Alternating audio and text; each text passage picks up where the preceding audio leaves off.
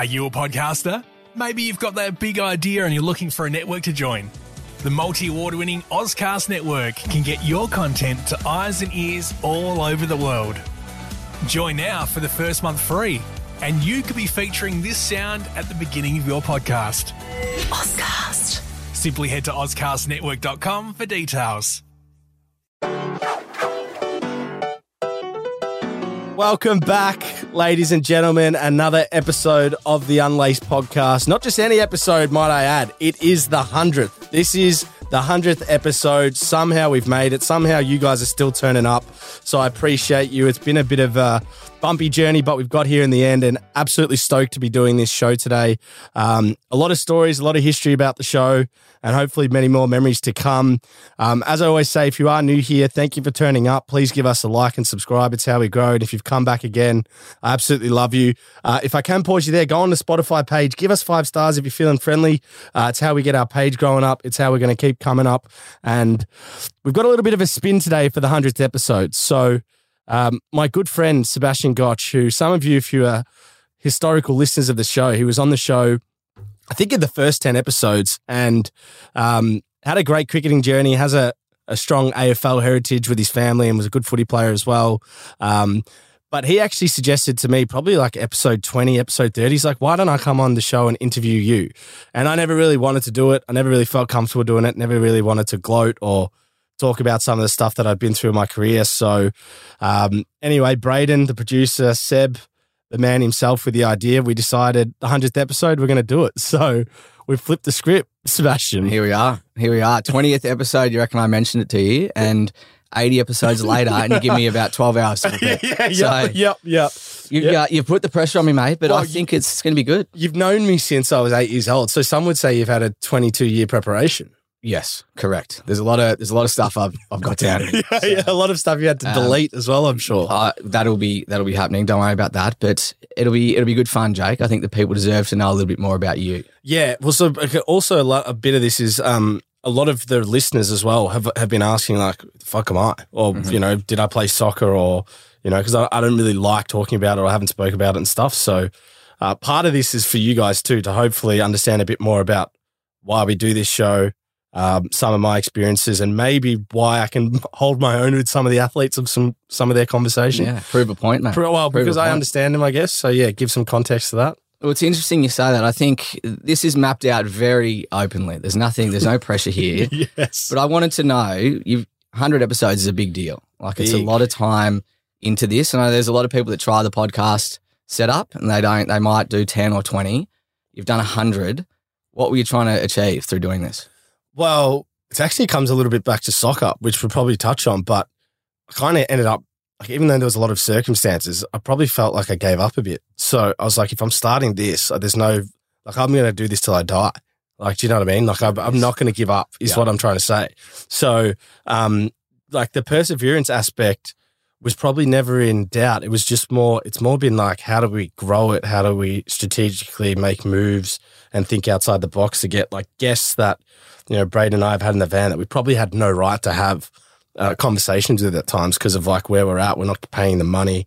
Um, so yeah, that with some of that, like there, I think there was one period where I did probably like 30 episodes before I might have jumped ship with Braden because I had some different producers before where I was like, I don't know if I'm going to keep doing this because it was like, it's quite hard when you do it by yourself as well. Like I, I envy the podcasts that have like a mate or a Yeah. co-host Bounce and it's just them Mhm. because half the job is like finding guests. Mhm. And obviously when you're trying to find the supreme athletes in the country, their schedules are pretty hectic. So then you go, hey, can you come on my podcast? Like, oh yeah, can we give you money? Well, probably not. Yeah. You know, because we don't have budget for that. So That was our issue, wasn't it? yeah, yeah, yeah. Well, Gotcha was asking for six figures, so um, yeah, which which we don't know where it went. It went missing somehow. Yeah, correct. The Cayman Islands or something. So, Yeah. um, but yeah. So with all of that, like thinking of that, I kind of pinched myself. I was like, I'm very happy we're here, but at the same time, I'm not surprised. Are you where do you go from here now? Like you've you've done a 100.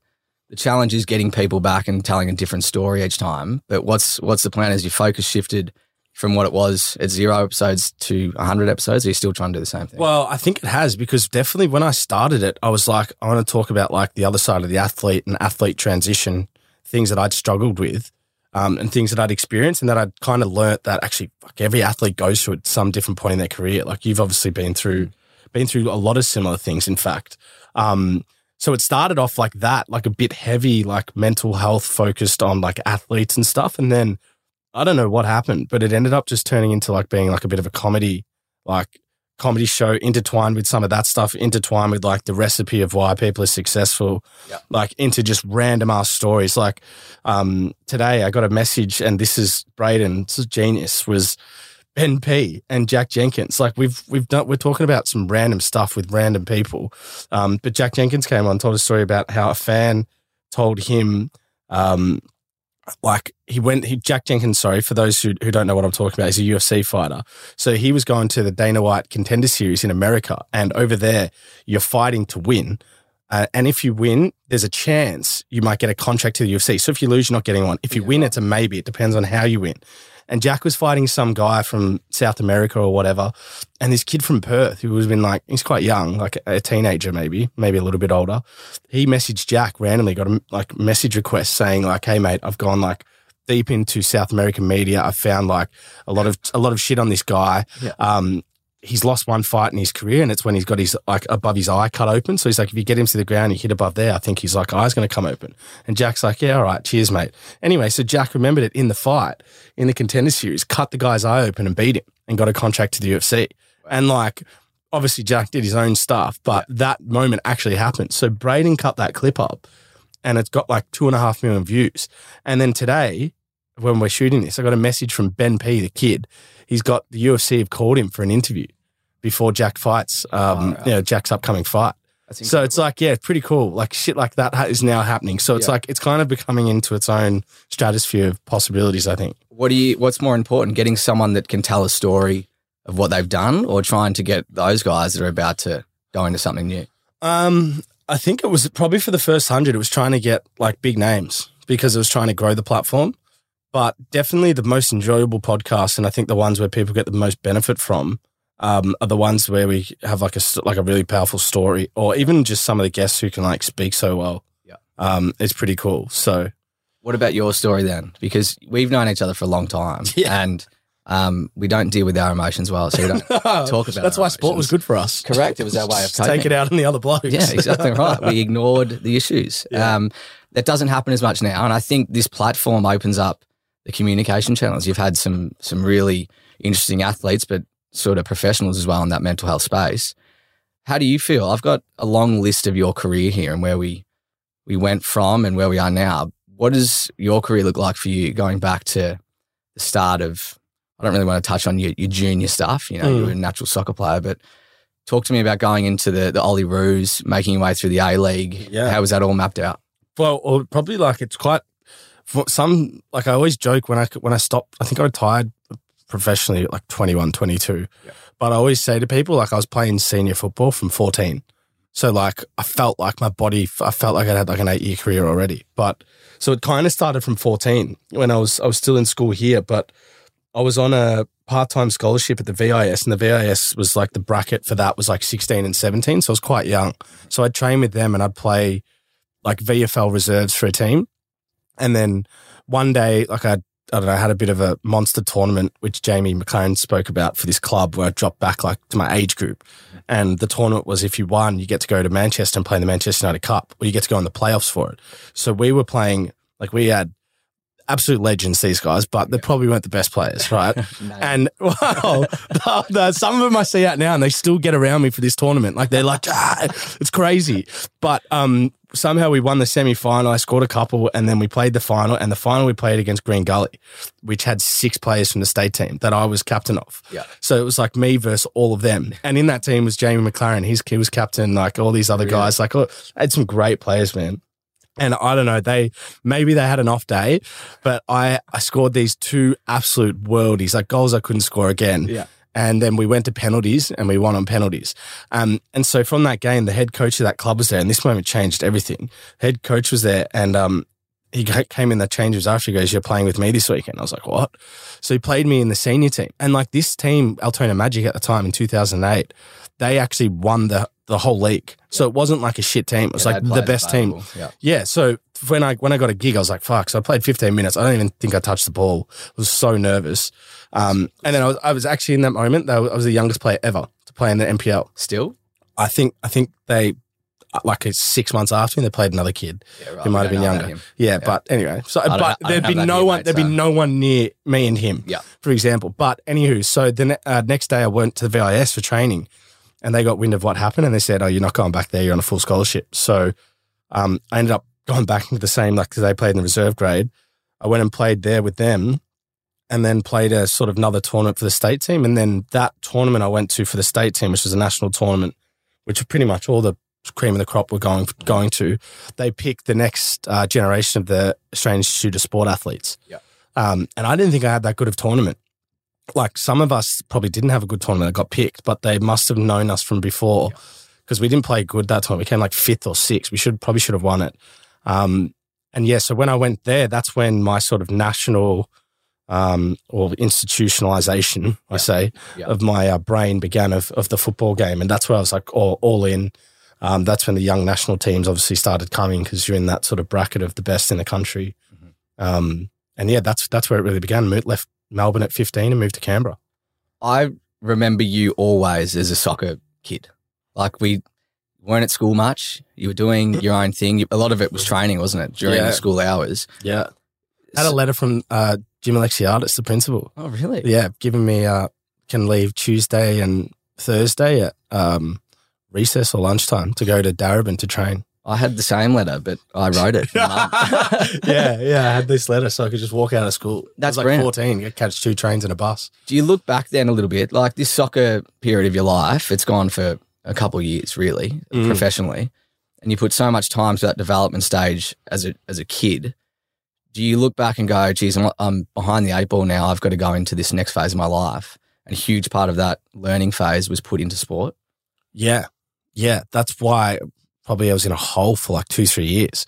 I don't know. Did you go through it? Like having like the identity crisis? Still there, yeah. You're still, yeah, still there, Yeah. right? Yeah. Like even now, man, it's like I'm definitely past it. And I think that the strengths that come from being an athlete are now uh, helping me be good at what I do now. Mhm. Um, and like, just like you need like a lot of emotional intelligence. You need like, I love this word, mental fortitude. Oh yeah, Yeah, do you know what I mean? Because yeah. you just like so much stuff's going on, it's high pressure. So a lot of that helped, but at the same time, like like you, you were exactly like me in school because you were pretty good at footy and cricket. Was like I was Jake the soccer player for like ten years. Like everyone, even like, oh, Jake the soccer player, he's cute, or Jake the soccer player, he's a wanker. Do you know what I mean? Yeah, Like yeah. it was always associated with what I did. Um, so when I came out, I was like, fuck, what do I do now? Even though it was like part of my own doing because I was just, I couldn't face the game and stuff. I just, yeah, really fucking lost. Yeah. Like you'd probably still see me have a smile on my face, but like behind closed doors, I was like fucking fragile. Yeah. Cause yeah, just, I used to get, I still to this day, I say, like my alter ego on a soccer field or that confidence that I had on a field, I've never resembled in any other walk of life since. Yeah. You reckon? You reckon you can find it? Probably, yeah. I think so. Like I'm starting to real I'm starting to really like doing this stuff. Yeah. And it feels very natural. But like in regards to like I mean, there's a competition on like podcast charts and stuff, but same time I think it's like an uneven race. Like if mm-hmm. you come in with three hundred thousand followers and you're a footy legend, you're gonna jump straight ahead of me. You might not be a great podcaster.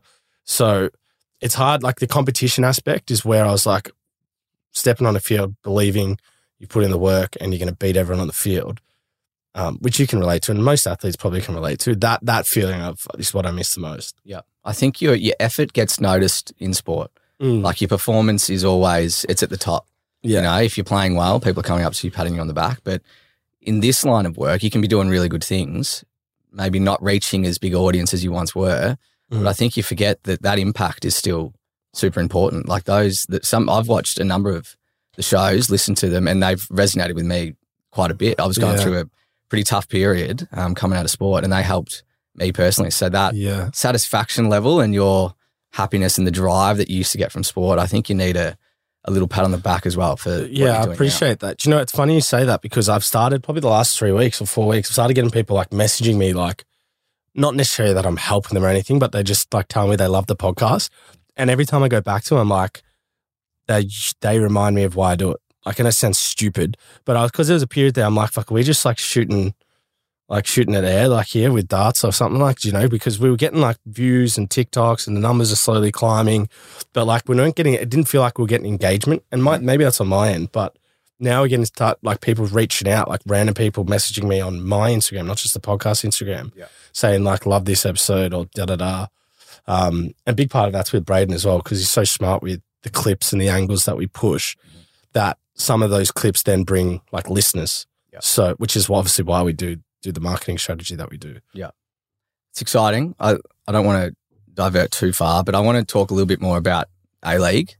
Um, I used to sit on the couch with mum. Mum would scream anytime you got the. She didn't really understand soccer, so when you just got Do touch, people know that? Um, oh, people probably don't know, but uh, obviously, yeah, the A League journey's kind of split up and stuff. But when I played most of my A League career in Adelaide, I lived with your dad and your brother. correct? Yeah, so How- this is the other reason why that? I was fitting.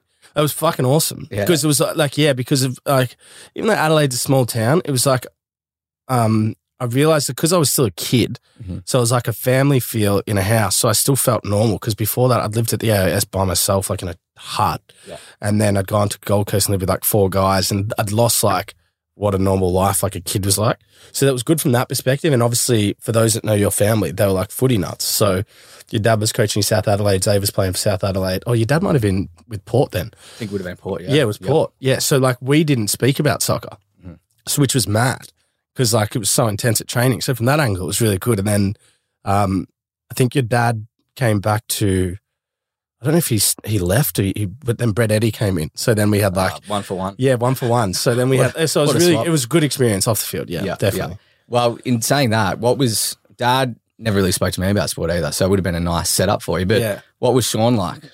Um, very much like your dad, and no, what not actually, actually probably yeah, same because so my dad was cricket. He was a cricketer, like a good cricketer. It's like a famous story of how he tells us it was good. yeah, well, yeah, he- he's got a famous story of he was playing for the Vic under 19s. He was going all right, and back then. You used to go play in the lower leagues in England if you couldn't like play for Victoria. But the lower leagues back then, you'd have like Brett Lee opening the bowling in like the early nineties for like a team. He'd be a pro or like a West Indian fast bowler or whatever. So it was like a decent league. But he went over with Shane Warne, Yeah. and they bunked together for six months in this like little shitty town up north in Accrington, where Warney played just before he got picked for Australia for the first time. He played a season there. My uncle was his captain, um, which is what's so funny. Um, but my dad met my mum there. And so he came back in. Obviously, you you had the tutelage of my uh, father at cricket, Yes. and he was like fucking. He was like, an, I can't say that word, but he's, he was fucking nuts. Like he was relentless. Like your shirt was popping out of your your trousers from like Yeah, fine yeah. leg. He would he would scream at you. So there was that aspect, and then from the cricketing front, like he would bowl balls to me and make me play front foot blocks because you know I was very defensive because he was trying to build this thing. Like when he gets bigger and he can start playing shots, like no one can get him out. Yeah. So from a kid, I would just block and block and defend and move my feet and position and duck and wear all this sort of shit. And he'd make me play the same shot over and over again. I'm getting to your question, but um, I remember once I got sick of it and I was like, fuck this, I'm just going to smack one. So I smacked one. The next boy was straight at my head, knocked my head off, knocked the helmet off, and I was like crying. And I went home crying. So he was he was nuts on that, but because he didn't know anything about soccer, Yeah. he just never said a peep. Interesting. Is And- it true? Did he used to take you to the nets when it was just getting a little bit dark as well? It was Yeah. harder to see. Yeah, that's when he really. he openly talked. He openly says like when I was on ninety nine in the backyard, he'd pick up like ten yards, and like yeah, like stuff like that. Like he was just you didn't earn anything off him in cricket, but soccer he was different. He was more like he could see that I was really passionate about it. It was like my number one sport, and that changed at twelve when I made my first state team, and then I went to England and um, had trials with clubs there, and then I also got to go to a Premier League game, and I was just like. Fuck! It's like it's like a kid when you walk to the MCG for the first time. You're like an Anzac Day. You're just like, this is what I want to do. So I had that from the Premier League. Um, and then obviously, I probably soccer was my worst sport. It was probably three. Like footy and cricket were probably number one and two Yeah. in regards to like my ability as well. Yeah. But soccer, I just made the first state team. So that became number one. And then from there, dad was always like the outs, the outsider parent who didn't know anything about the game, like the Aussie dad, because Yeah. my dad's white, he's Australian. Um, and a lot of a lot of them were from like you know Europe or some part where their dads had played and stuff like that. So they used to not stand with any of the parents because he used to not be able to like because they're so intense. So I had to. I was lucky in that sense. Yeah, Mum? mum. Mum was pretty similar. She's just mum's fiery, like she's competitive. So I get all that from her. Um, So no, she was very, she was just like a typical mum, very supportive, very loving, very caring. But if like you wouldn't want to cross her, like not not me, like a parent. If she said something right, but she would be fucking straight at you. So she she had fire about her, but she was I don't know. I think for them from twelve to like eighteen, I just kept achieving and doing things. So they didn't really try and tell me what to do. Yeah. Off topic again, and it's um, a question coming out of left field, but dad being white, mum being black, Mm. what we, we've never discussed it. I don't know the issues that you have faced. I, I just thought that things were very normal Yeah. uh, in my own little world. What were some of the issues that you faced? Um, I mean, not not so much issues. Like people say, like Australia's a racist country and stuff, but I didn't really, I didn't really cop it that bad. Um, to be honest, and I think, do you know what? I think a big part of it probably was just because one, I went to a pretty good school. Um, like we both got scholarships to Caulfield, so we're very fortunate in that sense. But also, I was good at sport, so like that almost outweighed anything. So if I was like doing bad stuff, which I never, I didn't really go through a bad phase because sport kind of kept me on track. Um, I reckon people might have used that against me, but um, yeah, I still had, I still had like fuck moments. Like I had a dad call me a gollywog once on a soccer field because I scored two, and like apparently the game before when we lost, I didn't shake their hands or something. So he come on the field and like in front of everyone called me a gollywog, and then he got like chased around the field. Um, By Sean. nah, nah, I don't think dad. Dad didn't hear about it. Someone told him about it after. Um, How old were you? Well, thirteen. God. Yeah, I didn't understand what he said. Yeah. I didn't know what it was. And one of the guys behind me was like, "You can't say that." I'm like, "What? What, what does that mean?" Gollywog's like a doll. I actually kind of look like one as well because I had the I had the hair, the soul glow hair. But um, yeah, then just like basic stuff like people calling me black, like nigger, um, you know, all that sort of shit. Like when people say it to me that I don't know, that's when I take offense. Mhm. Um, so it happened a few times in school. I got two detention, the two big fights I got in at school, and I won't mention their names, but one of them probably one of them like watches the show. Um, yeah, he Shout said said what he did, and like I just I kind of just saw red and yeah, got in trouble for it. But it's been pretty good my whole life, to be honest. I haven't really looked at it, but at the same time, it's it's a very weird space for me to be in when there is racism because my dad's white and my mum's black. So I go to the UK and I'm Aussie. I stay here and I'm black. So it's very like you don't know like what what does that mean? Yeah. Do you know? It's unique. Unique. Yeah, but uh, uh, to be honest, yeah, no, I've I've heard a lot of stuff that's happened to people. I, I've still cop fucked racism, but I, I wouldn't say it's been as bad as what people would probably assume. Yeah. Did you get any of it? I know playing at Adelaide, um, A League, there's a lot of stories of these sports persons getting abuse online and a lot of racial vilification. Anything like that come through at that time? Not really. Um, no, not really. I think because you know why? Because I played well every time. Yeah. Every time I played for Adelaide, I played well. Mhm. So I didn't cop hate. I just was my fitness and the run-ins with people there and all that sort of stuff was what sort of stopped me. But um, definitely, like I spoke to Josh Bruce about this as well when he was on. It was like whatever happened on the soccer field um, dictated who I was for that the rest of that week. Yeah. Um, particularly from when I was at the AIS to my last year at Adelaide. So if I played well, I'd be great bloke. Not necessarily like in the change room, I wouldn't be a shit person, but like my parents would call me and I just like wouldn't want to talk to them or if I didn't play well. But if I did play well, dad would tell me like I'd be happy as Larry. Like I learned all this stuff afterwards. Um, but yeah, so that I'd, if anything, I'd probably more the thing that I struggled with wasn't so much abuse, like, but I would read things online and it would affect me because I was like 18 to 21. Yep. You're like interested, you're building your name, you've like worked your whole life at it, you want to see people like what you do. So some of that stuff I used to actually, I used to read it and I didn't necessarily see too much. I used to see it and bother me, but I used to probably read too much of like, oh, that's like, they like me and worry about it. Um, but I just, yeah, I remember, and I don't even know if I'm answering your question here, but um, I just remember I used to put so much pressure on myself. So that was probably like, that would outweigh anything. I just had so much pressure on myself every game, every training session. What do you think about? We've spoken about this briefly, but all that negative chat, the Twitter, Instagram, um, the comments that come with that from often twelve-year-old kids abusing you about playing a cover drive. Yeah. Um, I I like to look at it and identify what they were saying and why they were saying it, Yeah. and I felt that was my way of being able to go. All right, I can, you I would can write, deal with you'd that," be, you'd be the type of guy to write back and have a laugh Yeah, at it which and was like or unfo- go on with their jokes. which was a little bit sad at yeah, you're, but you're a bit different, mate. But I think when we ignore them and sort of we we think they're happening out there, you get a little bit of anxiety about what could be said. Mm. Um, do you think there's anything in trying to cop it on the chin, identify it, and then work forward, or do you like the mentality of just ignore Uh, it well, t- if you sign up for social media, then you better you you don't have a choice. You're gonna have to identify with it. Yeah. because like you can't hide from it. So, um, I think that's part and parcel. Like I, I would prefer if you didn't have to see it, but if you're up on, you can't. Like I've literally, you don't choose what you see on social media these days. So, Yeah. um, so that's why, yeah, as a as an athlete, and it's funny, Roy Keane said this. Who, famous Manchester United captain, he goes. Uh, he won't understand why professional athletes will go on social media because you've already got that much pressure on yourself. Yeah. Why would you add another layer? Big baby. Yeah, big big baby. So, yeah, which is an interesting point, right? But yeah, I think if you're on it, you just got to identify with it. But that, this was all pre, like Instagram just kind of came out. Like, so I didn't really, wasn't that bad. Get us back on track. Um, go back to Adelaide. I know there was a lot of stuff that happened in that time. What was the hardest thing dealing with it then? Because obviously you're away, well, away from your family. Well, yeah, it was it was a tough place from like a career standpoint because so when I went into Adelaide, I'd gone in. This is on the back of Gold Coast. Mhm. So Gold Coast, the club that I was at, I played the last eight games of the season. They signed me as a 17 year old from the AIS. Um, I had two like big games against them in the youth league, and I've had a big game against Melbourne Victory as well. My my pri like primary choice was to come back to Melbourne and play for Victory. And I remember I got told we were playing at AAMI Park against Victory, and I got told like have a good game today, you know, because the coach is watching. Ernie Merrick was the coach. Yeah. It's like all right, so we did. We rinsed them four two. I scored a penalty, set a goal up as well. Yeah. It's like a really good game for the whole team. The whole team played well. And then I remember we got a phone call after saying, "Oh yeah, they'll they'll offer you a trial."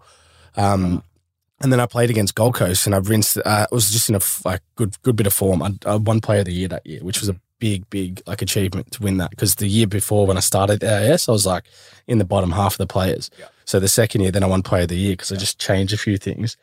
It was a big moment. But the game after Gold Coast, they just banged contract straight away offer.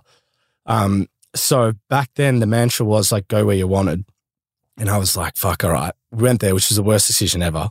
Um, because there's so many, so many reasons about it. But to your point, I, I got signed to Adelaide off the back of like eight or nine games in the A League where I did really well. The club we played, they played young players, and like I think we were the last team to beat the grand finals Perth Glory. We didn't, we lost one game in eight. We did really well, and then I went to Adelaide and I had a preseason there because they were uh, preparing for the Asian Champions League, so they didn't stop because that that runs sort of right in, through in the off yeah. season. So I went right through, went straight there, moved in with your family, and I was I hit the ground running. I was full of confidence, so I was training the house down, um, and then would have been like two months. We qualified for the Asian Champions League. We qualified out of the group stage, which means you can bring in a new set of players. Um, so the group stage was ongoing. So once they qualified for that, then I um yeah I was put in the Asian Champions League squad and um preparing for that. So I was like doing really well, and then I played the first few games of the season because I was I was the coach had a, a really good opinion of me at the time, John Kosmina. Um, and then I, I, I got osteitis pubis after like probably round five or six, which fuck knows what that is, but What it's is a that? bloody That's what that stopped. yeah, man. I well, I don't know what it was, but it was like, man, I just like in my pubic bone. Every Yeah. time I ran, it felt like there was a brick in there, and I couldn't Kicking turn. well, or just Yeah, ki- some movements was like wasn't there. Some movements were incredibly sharp, but like you could see my movement wasn't like right. But the problem is, it's like you get like that's like a can be a six to twelve month injury. Um, it was like an eight week thing at the time or something, but yeah, you couldn't move and stuff. So I had that uh, that that first season was pretty tough because I, I came back and played four or five games fully fully healthy, um, and had really big games as well. Like the, there was a man of the match. So it was my first goal in the A League. Um, so I had some good moments coming into the back end of the season, and they Michael Valkanis had come in as the coach for Cozzy at the back end of the year. So I was hopeful he was going to stay as the coach um, because I was in his sort of favour. Um, and then yeah, so I kind of underachieved that first season because that injury ripped me like ripped me apart for the sort of middle of the season. And then being a young player, you kind of need some runs on the board to get get into the team that we had.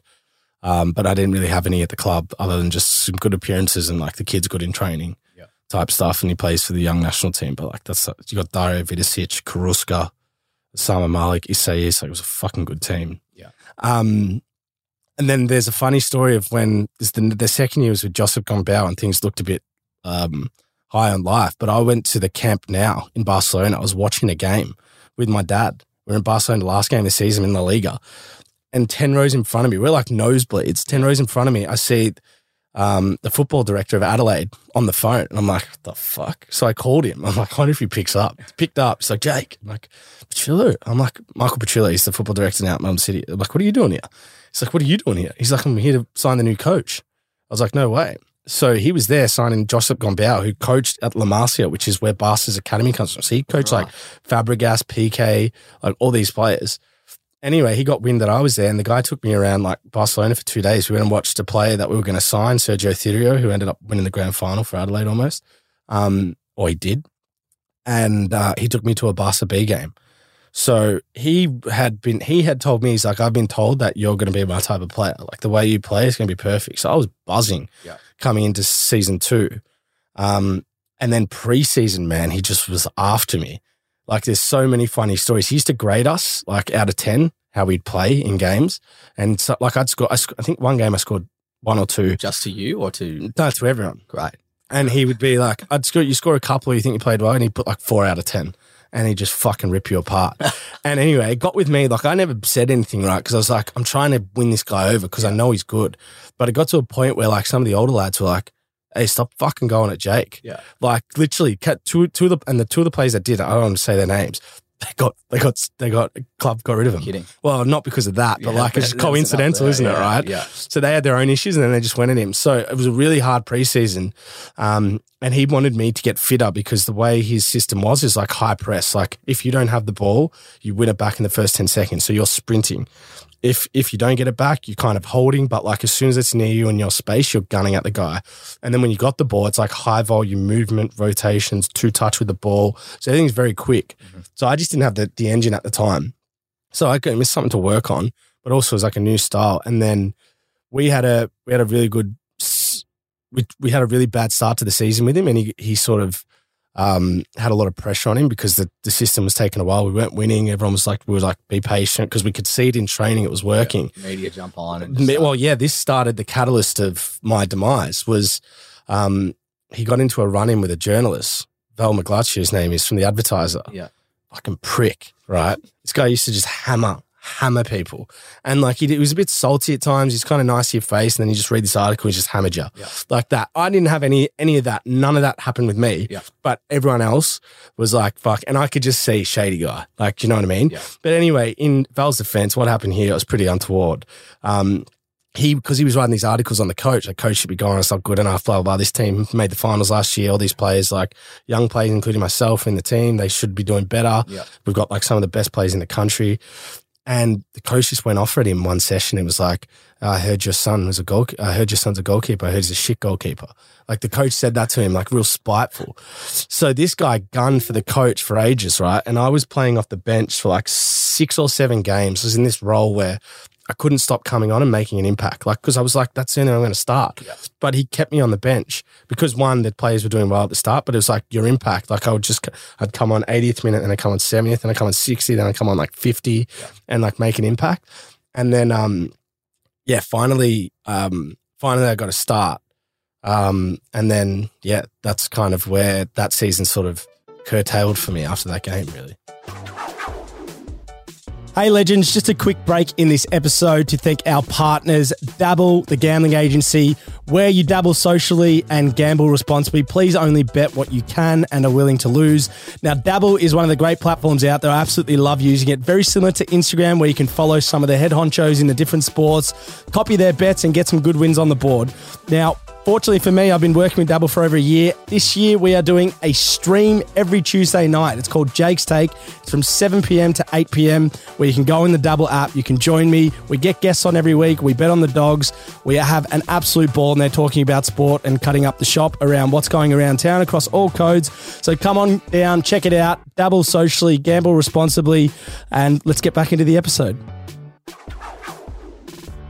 Playing for Australia is a big deal. Um, obviously super important, and playing against Del Piero would be pretty special. Like, Yeah. you, you would have been a kid growing up watching him, and Yeah. then all of a sudden you're marking him. Tell me a little bit more, more about those two things. I want to. Yeah, wow. Playing for probably like I still have them around to this day. I think I might have even given you tops. Like I used to love giving my mates tops. Yep. Um, yeah, because I remember like one of the probably my proudest moment in my whole career was playing for Australia, even though I wasn't the Socceroos, playing for the young Socceroos and the Olyroos. Like wearing that, playing against overseas, against other countries, had the honor to captain um, the young Socceroos in Japan at a, at a really sort of big tournament. Um, like they're things that I still vividly remember. Like I still remember standing there listening to the national anthem. Um, I remember I got a red card against Vietnam. I remember scoring scoring a double um, in Indonesia in front of like forty thousand people. Yep. Um, like so many cool memories. Obviously, my probably the the thing that sticks out most is was making the under twenty World Cup squad. Um, because I was not in any of the previous teams before that lead up, and they played all these practice camps, games, then they went to the Asian Cup. At the time, we just got moved into the Asian Confederation, and this young Socceroos team was so good that they made the final, and it was going to be the first Australian team that could have won an Asian trophy. Wow. Um, because yeah, the Socceroos had failed at the Asian Cup. The Matildas hadn't sort of weren't on the weren't where they were now. Mhm. Um, so we were the first. Well, this group was the first team. So it was like a fucking good team. Everyone's like, this is a golden generation, and we they ended up losing to North Korea, who were unbelievable. Believe it or not, I think. Um, but I had that good of a season in the AIS that I just got picked into one of the camps, and one of the camps we went to Holland and Germany. And bro, this story is fucking insane. So we go to Holland, we go to um, Germany, and we're doing no, we do a training camp in Holland, and um, we play at this tournament uh, in Terborg, which is like it's like twenty minute halves, but the greatest like players in the history of game play at this tournament, and I'm talking like Boca Juniors, Liverpool, Man U, Real Madrid, Ajax, like all these teams are there, and we're the Australian under twenty team, and we played them. And like, so this was my first taste of international football. And like, man, we played some incredible players, but I remember reading the manual before and it was like player of the tournament, like 1990, Cafu, player of the tournament, like 1999, Steven Gerrard. Like there's some of the greats have been Yeah. there. So this is like my first experience. I was buzzing. I'm playing for Australia. Anyway, I didn't play that much in that tournament. It was like a bit of like a show thing more so than a real thing. Interestingly enough, for the Socceroos fans out there, I opened the manual. Two years before we were there, it said player of the tournament, Australia, Aaron Mooy. Really? And I was what like- you would that been? Uh, this was 2012. So Aaron Mooy would have been like 2010, 20, 2009. Yeah. So it's so, like fucking Aaron Mooy's a baller, Yeah. right? This is how good this guy is. But anyway, then my debut for the Young Socceroos was in Dusseldorf and we played Germany. And I was marking, I think, Emre Can. Wow. Yeah, Emre Can. He played for Liverpool, Juventus. Yeah, big boy, man. I remember once he like bodied me and like flicked the ball over my head and just like chested me out the way and got it back. I was like, fuck. Um, but amazingly, right? So this is when I said I wasn't in the picture for this World Cup and why it was such a big achievement. I played a good game that day. We, we won 1 0. Mm. And in that midfield was me, Terry Antonis, and Mustafa Amini, and we were all 18. So we were like, we were eligible for the next World Cup. So we'd put, he put the young kids in and we'd like, we swam. You know, we didn't sink as such. So um, played through the tournaments, um, trained really well, and then got the phone call when I was in the Gold Coast driving to training saying, like, you're going to the World Cup in Colombia. And I was like, holy fuck. And I never forget my agent goes, who would have thought that? And I said, me. Yeah. I said, I thought I could. And I was just, that's the type of, like, that's where I was. Like, Yeah. that, this is why I say it's, str- I struggled when I came out because I was just, that's how I, my head was. It was so driven and believed and like all positivity, no negativity could get in. And then went to the World Cup in Colombia. In Manizales was our group. We got spanked, but I had a great time. Um, and like that experience to this day, like I still have all the tops, like was probably the one of the greatest experiences ever. And that's also was like, you can play, like the players we were playing against were like signed for Real Madrid, signed for Liverpool. Um, so I kind of knew that like I'm not that far away. Like even though I'm in the A League and there's a big gap in level, like this is my opposition now. It's not fucking, you know, Keilor Park or Oakleigh or whatever. It's like I'm playing the playing the best young players in the world now. So that was like a tick of approval of like you're on your way. Um, and then what was the um the other game? Oh yeah, Piero. well, yeah, sorry to to go to the point. Um, to tie into this game, that's what I said before. Though that that tournament, that World Cup, it was out of three people to get picked in my position. It was Tom Rogic, Massimo Luongo, and me. And the coach picked me. Tom Rogic, like now, has probably made like twenty million bucks from Celtic. Yeah. He's a Socceroo legend, been to like World Cups. And then Massimo Luongo, I think he's been to World Cups. But when we won the Asian Cup here under Ange in 2015, he was player of the tournament. Yeah. So I was like, it was, it's just a great selling point of like, when you think you're going well, like things can change, but also like that was that was where I was at that point. I was in that position. So um yeah, and then then the next phase of that was um where it gets like a humbling experience when you think you're on top of the game and how things can change quickly, which is a bit of a life lesson was um the week leading into the Sydney game, I told you I played like eight or nine games off the bench.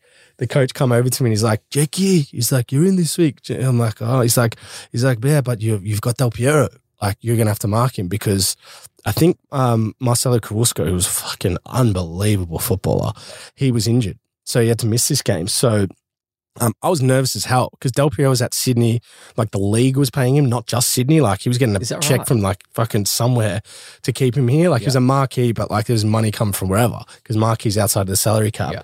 Um, and like Del Piero, I watched in 2006 when I was in my first second state team. He scored a he scored a goal in the semi final or whatever it was to put Italy into the final. He won the World Cup with Italy, Yeah. and then he'd won a Champions League with Juventus. He'd won the City. He'd won everything, right? So this guy's a god. So when we came, Adelaide's got a big Italian population too. So when he came to town, there was a section of the crowd that was just wearing Juventus tops. Like they were there to watch him. And it was like packed stadium. And I'm thinking, fuck, man, I've been off the bench eight games. The one game I start is the biggest game in Adelaide for the whole year because Del Piero's in town. So I'm like, fuck, don't fuck this up, Jake. So anyway, I played played all right, but what people like forgot it or didn't didn't really know much about me was like I was really good, not really good, but I was just very confident. But I would always take set pieces, like I'd always take free kicks, which isn't um, it's not like untraditional for young players to take set pieces in teams, but there is a fucking pecking order. Like I defy anyone to tell you that there isn't. Yeah. Like best player takes everything. Like do you know what I mean? Even if they even if they're not good at it, they can they can have that pull. Yep. But um, we had a few plays out that day. We had a good team, but anyway, we got a penalty. And I remember like I used to never miss penalties in training. I don't know how, but like it came down to me and Awa Mabil, who's a Socceroo now, to take the pen. And Awa was younger than me.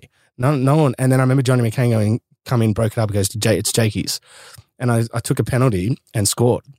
And fucking on top of the world, we're winning 1 0, playing against Del Piero. I kept Del Piero relatively quiet. Yeah. Even though like there was periods of what he did in the game. And mind you, I'm bragging. Del Piero was 38, 39. So I was like fucking, so I should, but he was still magic. Like he would, I'd touch him like that and he'd drop, get a free kick. Like just so smart. Like it wasn't soft, it was sprains. Like he knew how to caress the system and just magic feet. But he went off and then they scored a fucking equalizer with eight minutes to go. And it was 1 1. And I just remember thinking, like, my parents were there, such a big moment. Like, I was like really proud of myself. Um, I was getting interviewed by Fox Sports after the game. I was walking off. I was thinking, fuck, like, how good is this? Yeah. You know? And then I tell people, I'm like, but that was my last professional game ever. Never played again. And what happened? Why did it stop Um, so the foot injury, they didn't get re-offered a contract at Adelaide, and then it got to a point where my agent at the time, like, fuck, it was really tough. This is the mental strain. Like, he was trying to get me to clubs. Um, I didn't play the back end of the season, so some of those games that I was playing wasn't necessarily as fresh as in people's memory. Um, and uh, it got to a point where, like, he actually asked me to call the Brisbane Roar coach at the time, Mike Mulvey, because Mike Mulvey was the youth team coach at Gold Coast when I was there. And he was the one that, when he got promoted to the senior coach, played me those eight games at Gold Coast or whatever it was. So um, he asked me to call him. And I was like, fuck, I'm 20 years old, man. Like, should I be calling a head coach? So I called him. Like, this is fucked when I think about it now. Yeah. Maybe people could do it if they have a relationship, but like, I didn't feel comfortable doing it. And it was the main reason why my dad's like, no, we're not working with him anymore. Um, and I was just sitting on my couch thinking, like, fuck, what do I do now? So um, the only, the, where it kind of got a bit interesting was um, I reached out to someone who knew a guy called Andy Bernal. And like Andy Bernal to me is the greatest human ever because when no one had my back, um, he called me and said, mate, like, come. He's like, are you able to come to Canberra? And I said, yeah, like, I'm getting over this foot injury. Like, I should be ready in a few weeks. He goes, I want you to come to Canberra and stay here for like a couple of weeks and I'll just, you're training with me.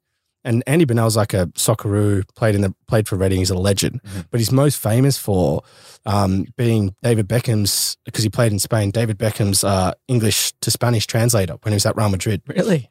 Famous for it. Wow. Like, yeah, like it was his right hand in Madrid, but he's from Canberra. It's so weird. Yeah. So anyway, he was he was like dabbled in the football agency because he had connections everywhere. Um, he had a boxing gym and Birch. He's like a bit crazy. Yeah. Like he'd leave footmarks on people and like he kind of wouldn't blink and like he's a bit bit bit everywhere. But he's involved with Central Coast now. He's a good guy. Um, so I was training with him. I hadn't trained for six months. I'd taken the back end. Like I'd taken such a big layoff with my injury. And I remember this is one of the sad things as well that happened. But I got a call to go to Western Sydney Wanderers. Tony Popovic is the coach. He's like, come on trial. And I was like, fuck, Birch. I'm like, I've been training for like six days. I've had like f- after four, three, four months off. And I'm like, I don't think I'm ready. And he goes, we called Popper and Popper goes, well, if he wants to be here, he'll be here. So I was like, fuck. So I paid my own way to Sydney. Luckily, Daniel Mullen had a spare room, an old Adelaide teammate. Went and stayed with him. I went to training and I was like, fuck, man. I just bounced in straight away. I was just hit, Yeah. hit the ground running, trained really well. And I thought, fuck, I'm on here. My old AIS goalkeeping coach, uh, Ron Corry, was there and he goes, because we had a game against a Canberra team. So I had to go back with the team to Canberra. Um, and he goes, man, if just like play all right, you, you, you're going to get a contract. So he said to me, and I was like, fuck, all right. Because Ron's known me for years. Yeah. He's like 71. He's just like great goalkeeper coach. But he um he told me that. I went there and I remember playing and I just remember the soccer ball feeling like a golf ball. Like I just couldn't really see it. I couldn't move well. Through nerves, the No, that you knew what was on the maybe, maybe, maybe. But I think it was more like, man, I've had four months out of the game, and I've, my first game back is like a fucking trial match against not the greatest players on a shit pitch, which sometimes is harder. Um, and I didn't like, I didn't, I no, I did shit. I did terrible. Um, but the thing that fucked me mentally after that was that I played so bad that the coach didn't even tell me if I'd made it or not. Like he just just silence. So I went back to my hotel in Canberra, not knowing what happened. And two days later, I called Ron. He's like, "Yeah, I was unlucky, mate." Like, but like the coach didn't even have the decency to tell me. It's ridiculous. And I'd paid my own way there and stuff. So I was real salty at this for ages. Now I've like run into Popper at Victory and stuff. It's a bit different, but um, yeah, that that was really hard. So then what we decided to do, and this is where to answer the question of people like, why'd you stop? Um, is I went to the UK on my British passport and I trialed it. Was there for six months. I'd wake up every day, train by myself, come back and play PlayStation or go see my mom's family. Like it was pretty fucking sad, depressing shit. Um, it was like it's like Santiago Munez in goal. Like I was just I was just trying to get in this weird place. I didn't have friends. I didn't speak to anyone. Never spoke to a girl really. Like I just fucking didn't know what to do. And all, Andy Bernal had a mate there who's lived in London who was an agent of Ryan Edwards, one of, one or two Aussie players over there. And I was just waiting for him to call me to get it. Like here one share, here one share. I tried at like six clubs, I think. Four no, tried at five clubs. one trial ended because the coach got done doing coke in a bathroom. God. So that was like a League Two team. So that that ruled out. Yeah.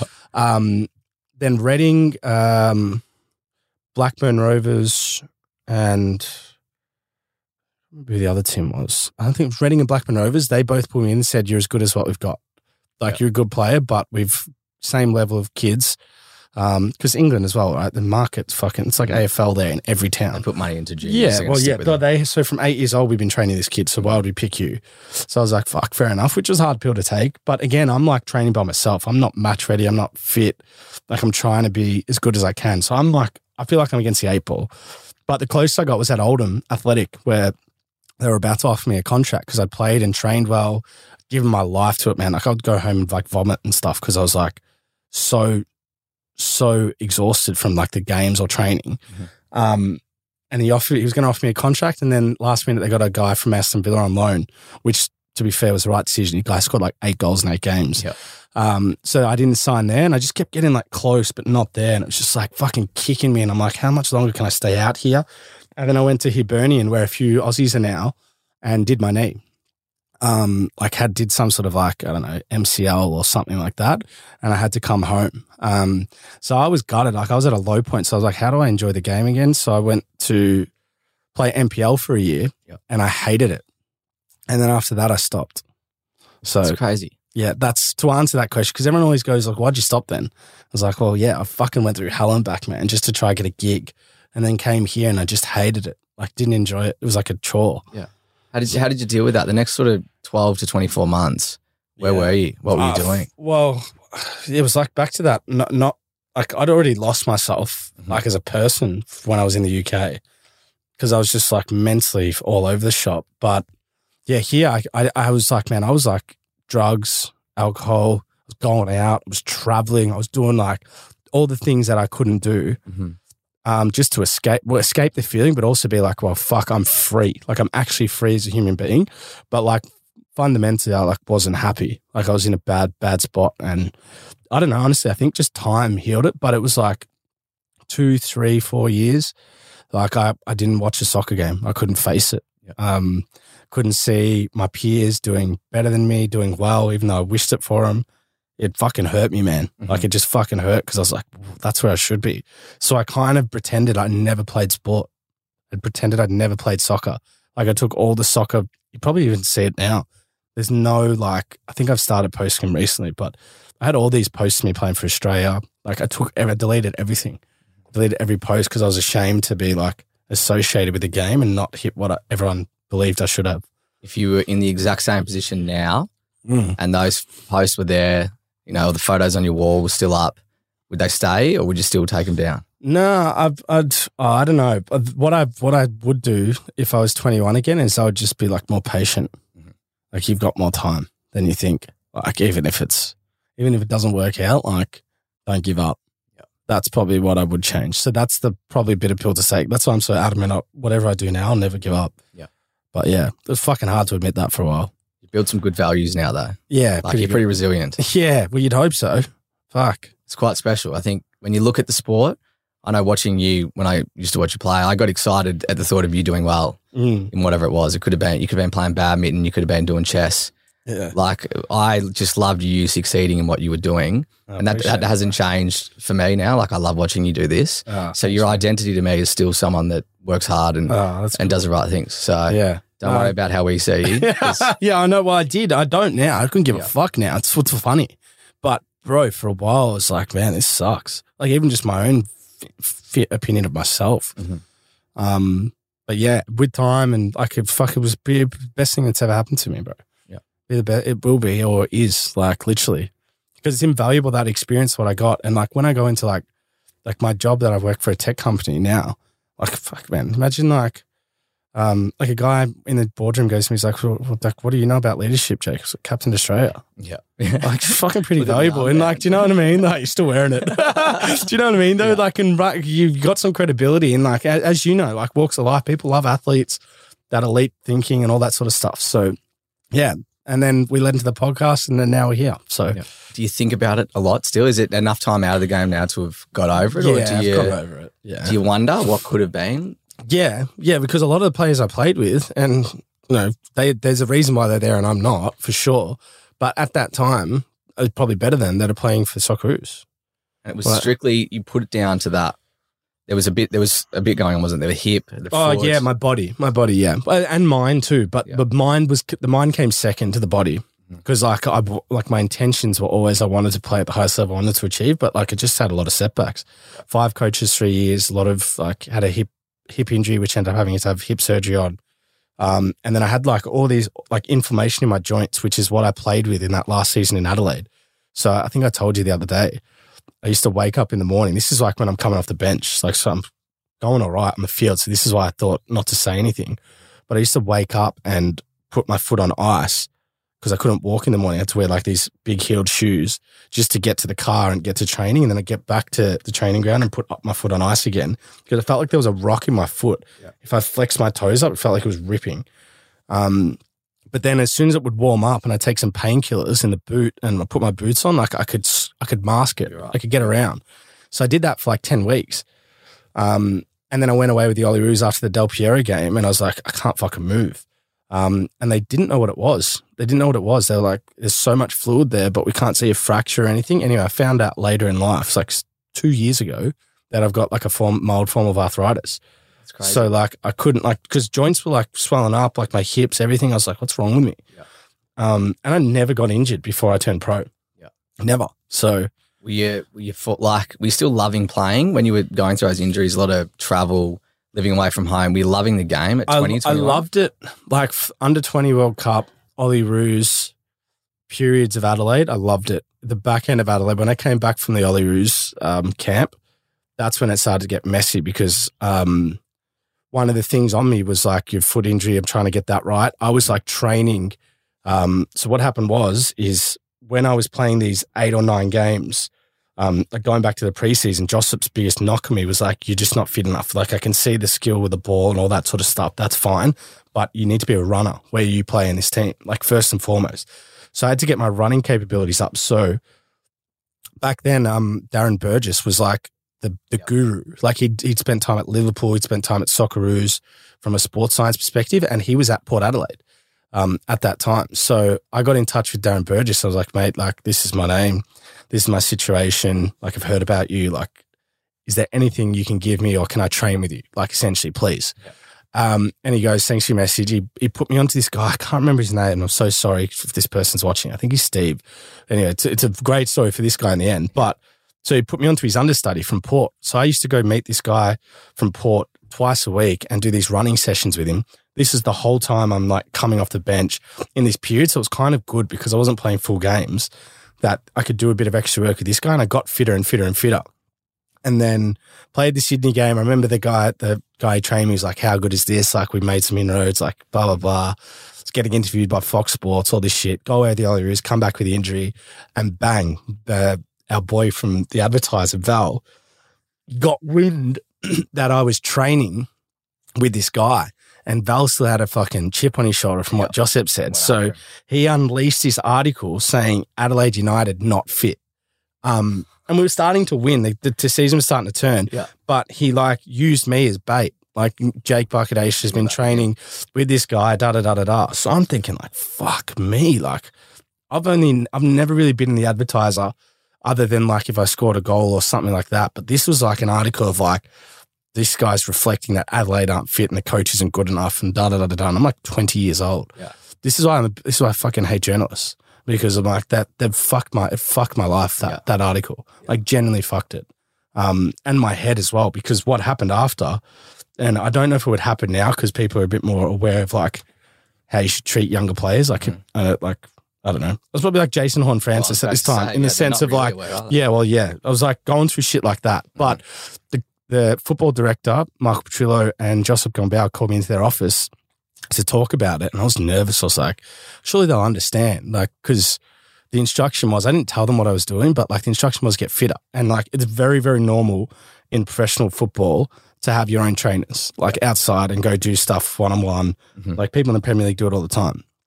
Josep Gombau even said it to me. He goes, Xavi and Iniesta, they have their own trainers and physios, so I understand. But they suspended me for two weeks. What internal club suspension? Yeah, it's internal club suspension. training. So couldn't I couldn't play. I wasn't allowed to play. Um so yeah, and then I never played again. That's, that's So that's a fucking that article. In a sense, like don't get me wrong, I could have done heaps more and maybe at the start of the year should have said something about my foot. There's a lot of ifs and buts and maybes, but f- fundamentally that is what changed everything. Do you, do you think there was a build up of things though? Like they all seemed like that it was pushing you away from the game Yeah, a little bit, and then when an injury comes in, you sort of go, Yeah. "Oh, you know, I can use this as a bit of an escape." Well, they they might have used it as an escape, but it was very personal, like Mm. this this rivalry.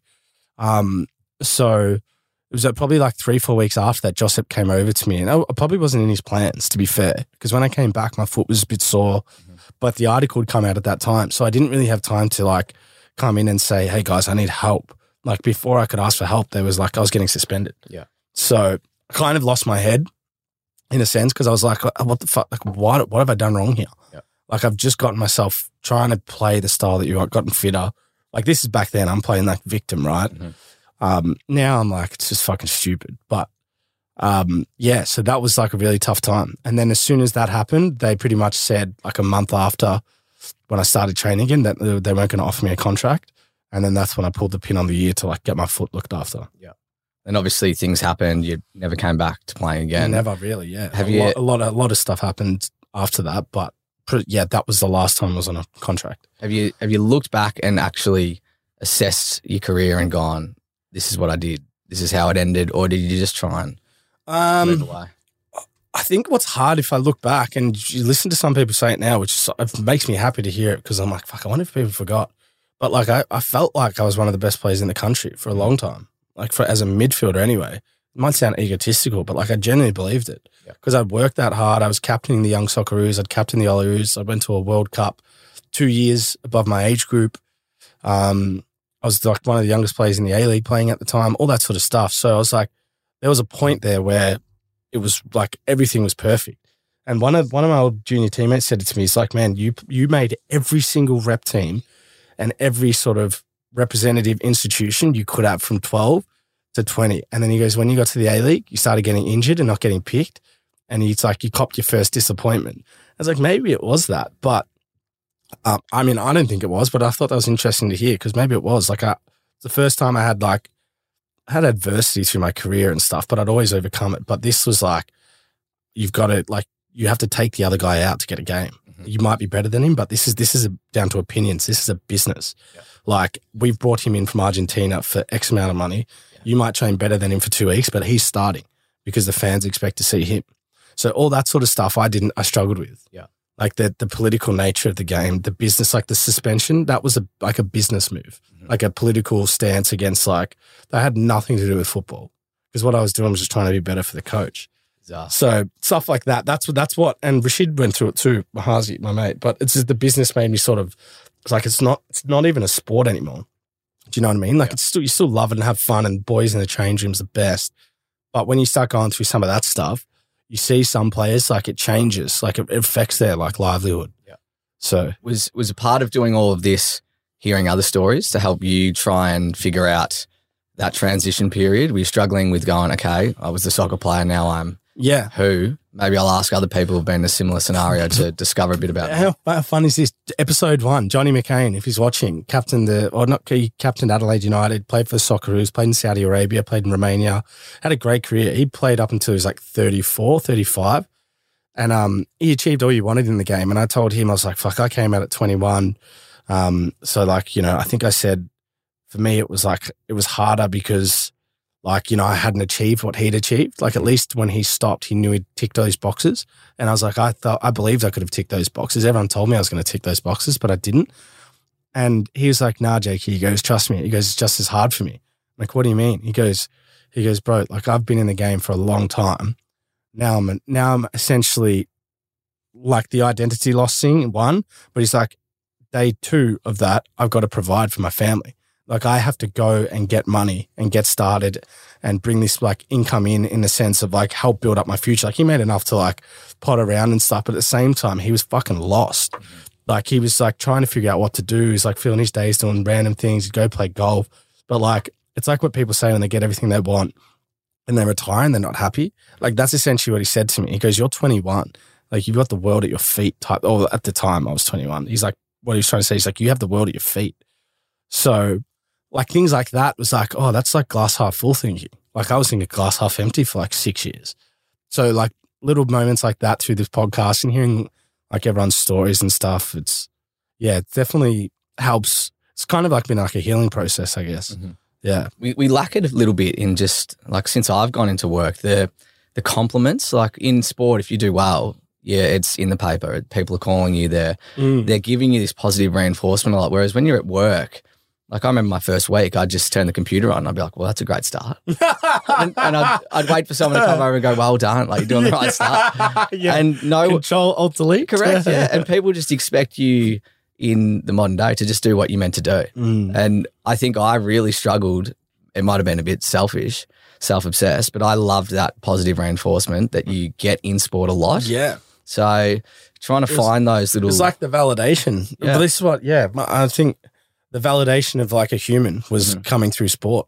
And then this is one of the best things I learned in the podcast, which uh, I can't, can't remember who I spoke to about this. Um, but I did have an elite athlete wellbeing research on the show once, like early doors. Yeah, right. Uh, Sam Lane, his name is. I don't even, I didn't even know what that job was, but I'm like, that seems to fit what we're trying to talk about. Yep. So we spoke to him. But what I learned from that is that my success uh, in soccer wasn't because of the ball; it was because of me. Yeah. So I'm like, if I put that into anything else, well, the common thread is that it's within me. It's not the ball because mm-hmm. it was like I could do it at cricket and footy.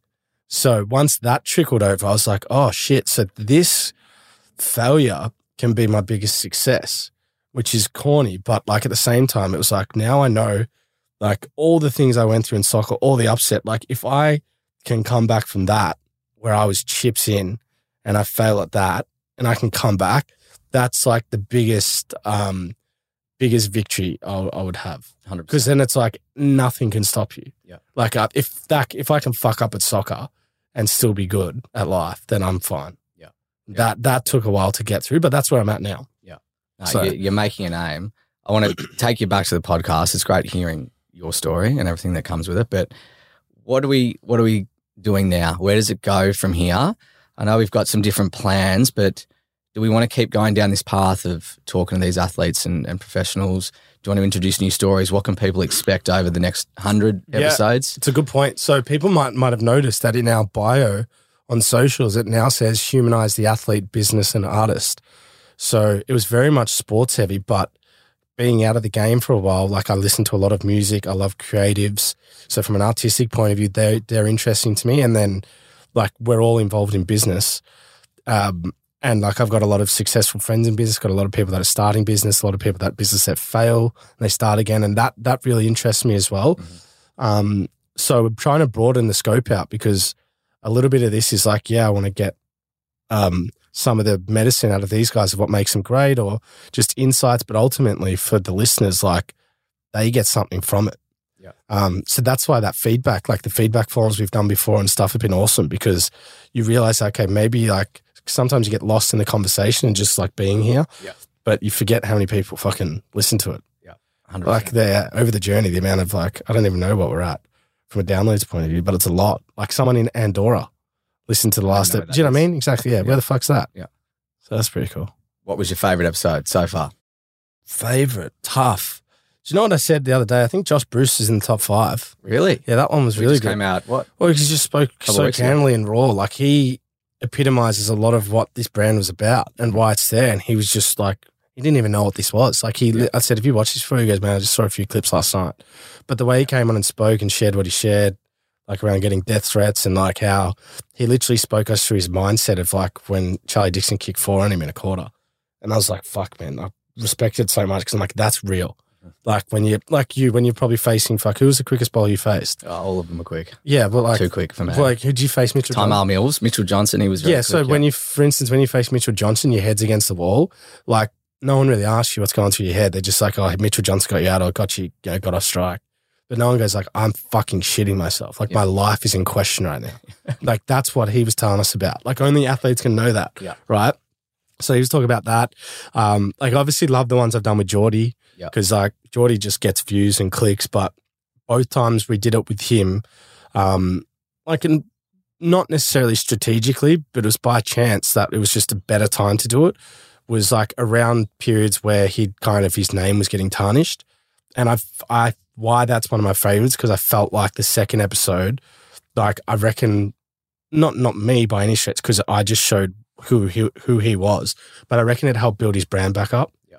So that was like as a mate, one that was pretty satisfying to see. Like people go, like so many of the comments, like, "Oh, Geordie's actually a good bloke." Mhm. And he's always been a good bloke. Like he's never been charged with anything. Yeah. Like you know, people just love knowing if he does something wrong or right or whatever. Like people are so obsessed with him that it gets magnified. Yeah. You know, and everyone makes mistakes, but like with him, it was that was really nice to sort of see that started to change things actually. Um, then, um, like I love the ones I do with my mates. Uh, I think probably, I mean, the, I don't know. Yeah, that's probably probably the ones. Brain, do you have any favorites?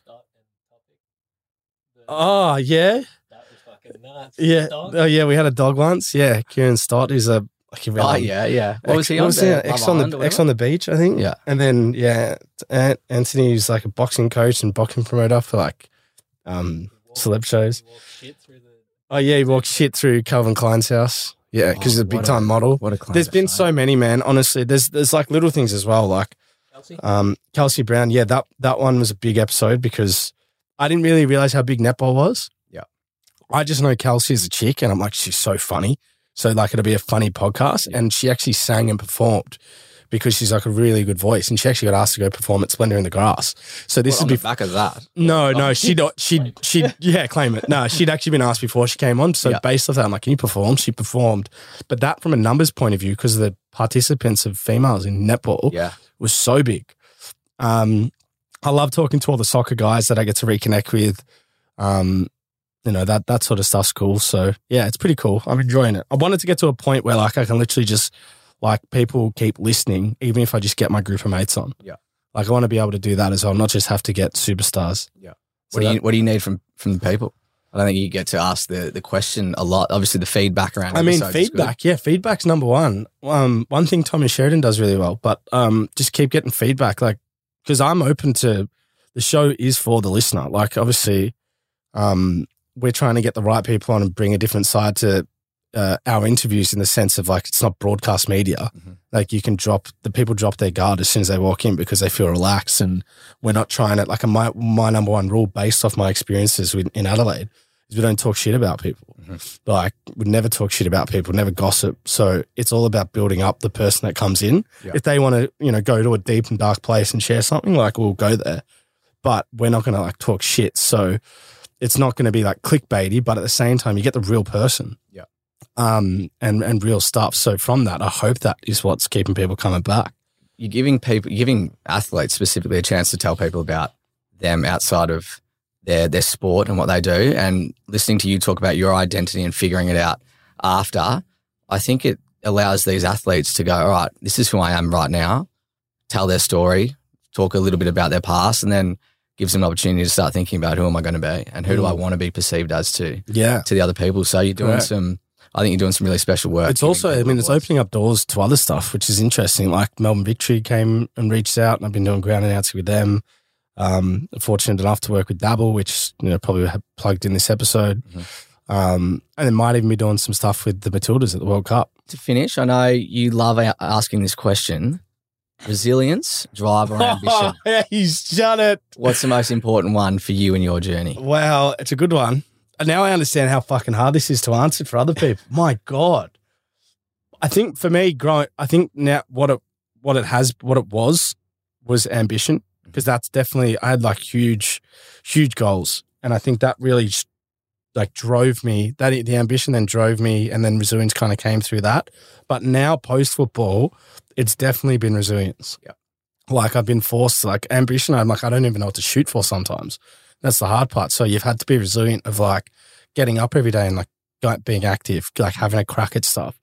Like, and there's no trophies for that, by the way. But like a lot of people do that, right? Like it's not just me. Everyone gets up, have a crack, and like you might not be rich or well known for it, but like you fucking that's a big win. So uh resilience. I love it. I Yeah. love it. Hundredth step, mate. Thank you. Hundredth ep. Thank you. No, thank you. Thank you. I we've we've been friends for a long time. Yeah. Um, you give everyone else the opportunity to dive into a few things, and I think it was important to to hear your story. And it's it is one of resilience, um, and it's one of a bit of growth as well. Like you're going in in the right direction, and um, I'm prouder of you now than I've ever been. So Oh, thanks, thank you brother. for letting that me was tough, share man. a That little was bit. hard, bro. That's still fucking hard being a guest, bro. It's I tough prefer work, being a being an interviewer. well, now yeah. you can take that skill and you Yeah. know 101. Whoever Uh, the lucky thank you, guest. Gotchi. Thank you, guys at home. Appreciate your 100th episode. We'll see you next week, and we'll be doing 100 more, that's for sure. Are you a podcaster? Maybe you've got that big idea and you're looking for a network to join. The multi award winning Ozcast Network can get your content to eyes and ears all over the world. Join now for the first month free, and you could be featuring this sound at the beginning of your podcast. Ozcast. Simply head to OzcastNetwork.com for details.